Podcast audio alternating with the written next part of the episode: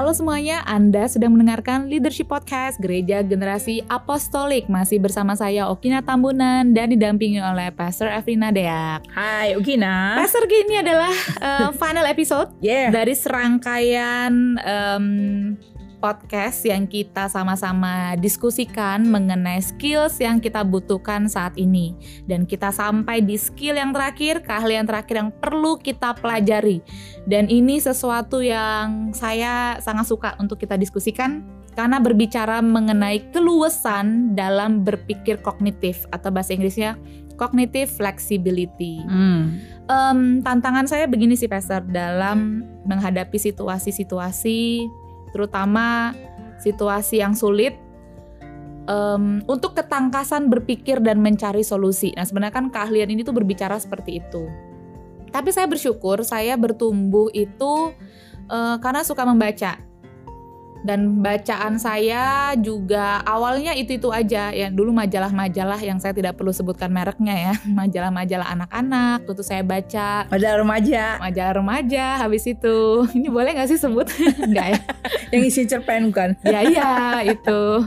Dan um, tapi akhirnya saya perkaya lagi bacaan saya tontonan saya yang kadang-kadang saya mikir bener gak sih anak usia saya tuh perlu mendengarkan hal seperti ini? Jadi nonton berita nonton infotainment, nonton acara-acara televisi yang lainnya dan dengarkan hal-hal yang beragam. Ternyata itu menolong saya, Pastor. Sekarang ya, saya akhirnya memahami untuk pemikiran dan wawasan saya akhirnya luas. Ya. Ngomong dengan orang dengan berbagai macam profesi pun saya tahu masuknya kita bisa ngomongnya di uh, common issue yang apa. Apa kesukaannya dia yang juga cocok dengan saya. Jadinya ada keluasan di area situ. Tapi memang saya temukan tidak semua orang um, punya kemampuan yang seperti ini untuk luas dalam menangani masalah, tangkas dalam berkomunikasi yang strategis. Karena mungkin menurut saya ya, Pastor, apakah karena kurang baca atau kurang ngobrol dengan orang-orang yang bervariasi? Jadi kurang wawasan ya? Ya kurang wawasan. Mm -mm. Atau apalagi Pastor? Dari Pastor ada faktor-faktor lain lagi nggak? Pastinya sih kurang wawasan. Hmm. Karena akhirnya uh, seperti melihat hidup dari satu perspektif saja ya. Jadi hmm. kayak pakai kacamata kuda ya. gitu loh ya. Dia nggak bisa lihat uh, selain ke depan lurus, right. maksudnya lurus aja. Jadi ya hanya hanya hanya hanya zona itu saja yang dia tahu yang ketahui gitu. Hmm. Padahal hidup ini kan has many multifaceted ya. Makanya kita butuh spion butuh, dalam berkendaraan. Ya. so kalau kalau sudah di ada pembatasan seperti itu ya akan repot ya hmm. untuk menjalani kehidupan karena kita hidup di tengah-tengah dunia yang kompleks. Ya. Nah, memang uh, urusan menambah wawasan ini yang semakin bertambah usia, kebanyakan orang jadinya malas belajar. Pastor setuju nggak sih dengan dengan apa? Saya nggak tahu ini fakta atau apa ya karena saya juga belum melakukan survei. Orang kenapa jadinya males untuk membaca minimal? Ya uh, satu hal males membaca ya Kia uh, karena memang ada orang mungkin karena gang, gangguan penglihatan atau apa jadi kalau untuk fokus membaca dan sekarang membacanya apa kan itu kan jadi jadi banyak ya wide hmm. variety of thing you know itu consider. Kalau misalnya oh malas membaca karena nggak mau ada kertasnya. Oke okay, sekarang ada yang digital. Jadi membaca pun sekarang sudah bisa diatasi dengan audio book ya kan? So all of that. Hmm. itu kalau bilang apakah karena malas membaca?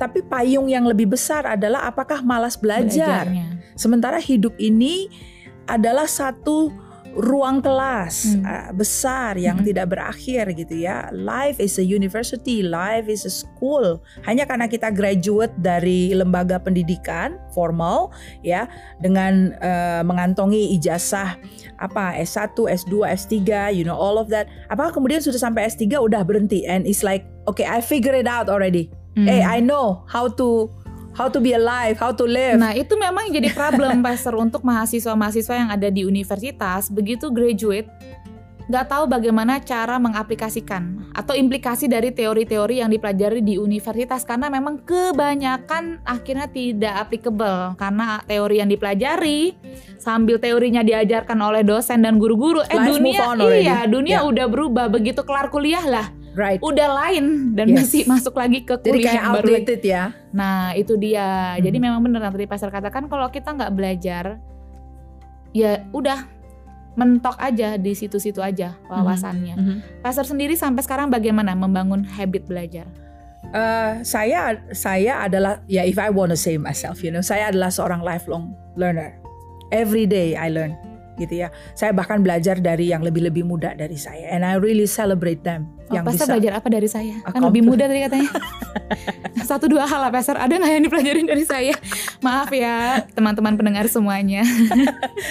Oh, saya cukup uh, confident. so confident. Eh, I like your method loh in doing the uh, book study group together. Oh oke. Ya, Heeh. dan dan that you insist bahwa uh, baiknya ada patokan, mesti ada satu buku yang we go through together, and kemudian kamu impli- uh, implementasikan itu dengan your uh, the young leaders Iya, ya, that you groom. Iya. Oh, I salute that. Iya. You know, the, that initiative is so great, Hmm. gitu loh. So of that I learn. Ya. Dan which is why inisiatif berikutnya to do a book study together dengan uh, parent support group kita, saya support Hmm. because it work with the youth group leaders gitu. Hmm, So oke. for that, ya itu saya highlight. Oke. Terima kasih Master Shifu. Itu salah satu ya Ki ya. Eh, tapi memang jadi karena sebagai se- seorang lifelong learner, I learn from people older than me. Hmm. Ya, sometimes kalau banyak yang tidak bisa langsung saya jumpai, which is why saya suka membaca autobiografi. Hmm. Ya, jadi dari orang-orang yang hidup eh, lebih senior ya, bahkan yang sudah almarhum, yang buku-bukunya ditulis. Jadi kan kita bisa belajar dari hidup mereka. Juga saya belajar dari orang yang lebih muda dari saya, gitu ya. Nah, tadi menyikapi apa yang kamu sampaikan bahwa ya kalau orang di bangku kuliah nih 4 tahun misalnya, begitu mereka graduate, rasanya konsep dan skill yang mereka pelajari di bangku kuliah kok jadi nggak applicable ya. Iya benar bisa begitu karena dunia ini bergerak begitu cepat, teknologi ber, ber- ber- eh, apa namanya eh, berkembang begitu pesatnya sehingga kalau nggak langsung aplikasi memang sih agak ketinggalan. Hmm. Which is why saya meng-highlight apa yang disampaikan oleh co-foundernya Ruang Guru Hmm. Iman Usman. Dia dia katakan to accelerate the learning Hmm. itu adalah dengan cara uh, even kalau kita baru baca buku atau kita hadir di workshop atau kita hadir di seminar, coba deh take one or two key points Hmm. that you can get. Mm-mm. Atau what is the one or two things yang kamu bisa ambil dari seminar, workshop atau buku yang kamu baca? Hmm. Oke, you write it down. Mm-mm. Lalu kemudian the next question is how can you apply it to your context now? Betul. Nah itu kali pertanyaan yang itu yang perlu Ah, ditambahkan dari jadi setiap pembelajaran. kita nggak jadi kolektor informasi Iya. gitu. Nah ini ini saya rasa adalah advice yang sangat bijaksana ya Setuju. buat eh, kawan-kawan muda yang ada di bangku kuliah atau mungkin atau juga profesional-profesional muda yang sering dikirim untuk training, untuk hadir di workshop dan kadang bilang aduh gue jadi males aja nih ngapain sih mesti workshop lagi, workshop lagi, training lagi. Hmm. Karena itu.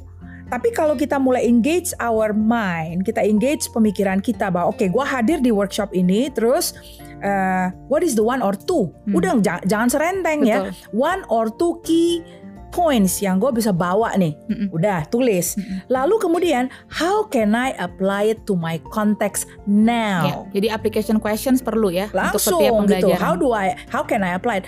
Lalu waktu how can I apply it langsung bikin perencanaan. Ah kalau mau ditambah yang ketiga be accountable. Hmm, Langsung learning diikat partner. ya, learning ya. partner langsung diikat. Oke, this is my key uh, apa this is my uh, key point ini yang aku ambil, this is my my take. Kemudian this is how I'm going to apply it. Aku akan aplikasikan tuh di sini. Yang ketiga, I'm letting you know I'm going to apply it. Ya udah nanti kan terukur. Hmm. Nah kalau kayak gitu kita bisa ada akselerasi dan bener-bener jadi pembelajar yang life uh, long learner gitu ya. Ini kan kultur ya Pastor dan berbicara mengenai kultur itu sesuatu yang sistematis. Artinya perlu ada sistem yang dibangun sampai akhirnya sistem itu berjalan sendiri. Beberapa hari lalu kan saya ada curcol sama Pastor If. Nih para pendengar. saya bilang apa saya tuh yang terlalu militan kali ya, apa yang terlalu ijo banget kayak mendengar sesuatu dapat rahasia gitu langsung aplikasikan ya sepolos-polos itu aja. Hmm. Karena lima tahun yang lalu yang saya terkagum-kagum dari em, rahasia. Kalau buat saya ini em, apa ya rahasia yang mahal sekali harganya dan sebenarnya banyak orang yang mendengarkan. Tapi betul tadi Pastor katakan apakah diaplikasikan? Karena kalau tidak diaplikasikan ya akhirnya tidak tidak permanen Yes. di kita. Aha. Nah, yang waktu itu Pastor bagikan adalah mengenai cara belajar dan akhirnya ini saya lakukan karena saya tertarik sekali. Kayaknya memang itu deh kuncinya. Hmm. Jadi share your learning, glean for insights and catch the spirit. Mhm. Nah, yang pertama yang paling mudah saya lakukan adalah share my learning. Plus saya memang juga orangnya suka menulis, mau mau tuh chat maupun tuh tulisan tangan dan and that's how I learn juga effectively. Read and write ya. Ya, read and write. Jadi harus menulis karena saya akhirnya jadi merasa apa yang ada di kepala saya itu terlampiaskan ada platformnya untuk saya taruh gitu. Mhm. Jadi saya suka menulis pembelajaran panjang gitu ya nanti kirim share awal-awal seperti itu. Lama-lama akhirnya ada tambahan aplikasi-aplikasi ah nggak mau ah cuman em, apa ya learningnya aja tapi ada yang mestinya applicable ke saya. Mhm. Lama-lama akhirnya semakin lebih em, berkembang lagi em, pembagian pembelajaran saya dengan lebih pakai kata ganti pertama aku. Kebanyakan yang saya perhatikan ya pastor masyarakat Indonesia itu kalau membagikan pembelajaran pakai kata kita, Hmm. bukan saya loh. Jadi nggak personalize loh Jadi nggak Secara personalize. secara apa ya? Secara kejiwaan ya mungkin. Iya, Jadi nggak ngiket gitu. Iya, kamu jangan bawa saya dong dalam pembelajaran kamu. Kan yang belajar kamu. Jadi kadang-kadang kalau yang masih muda, saya bisa tuh kasih arahan pakai kata ganti pertama yaitu saya. Right. Itu lebih Yes. personal Mhm, karena mhm. perubahan itu dimulai dari saya. Ya. Memang orang nggak sadar apa-apa ngomongnya kita, kita gitu ya. Mhm. Nah itu lalu glean for insights itu yang kedua. Ini kan sesuatu yang nggak kelihatan. Insights itu kan em, mungkin bukan liter, literally Letter tertulis atau Kata-kata, terdengar. iya. Iya. Tapi memang sebuah Something hikmat di balik sebuah dari Yes. pesan. Nah, itu juga yang saya itu sesuatu yang ditangkap. Kan ada sesuatu yang bisa dipelajari, ada sesuatu yang bisa ditangkap. Iya itu kayak senter nyala di kepala kita. Oh. Ah, gitu. And then catch the spirit. Nah, That's ini ini sesuatu yang lebih dalam lagi memang untuk bisa What's the spirit menangkap behind it? roh seseorang, Mm-mm. ya. Dan ya waktu itu yang beberapa hari yang lalu yang saya share ke Pastor If em, bagaimana yang membangun budaya ini? Karena saya merindukan sekali budaya yang seperti itu yang kita proaktif membagikan pelajaran. Nggak perlu ditunggu ditanyain eh apa sih yang kamu pelajari? Bisa nggak kita otomatis em, itu belajar? Mhm. itu kegelisahan saya tuh pastor. Dan waktu itu pastor cuma kasih saya nasihat yang nggak apa-apa ki. Kalau memang kamu yang memulai ya kamu mulai aja. Dan itu cukup menghibur saya gitu. Iya. Gimana pastor mengenai budaya ini budaya belajar kita bisa kembangkan ini bagaimana menurut pastor? Um, let's just bring it down like this, Ki. Um, change begin with the person in front of the mirror. Hmm. ya Uh, the man in the mirror or the woman in the mirror ya itu adalah hadiah kita bagi kehidupan Hmm.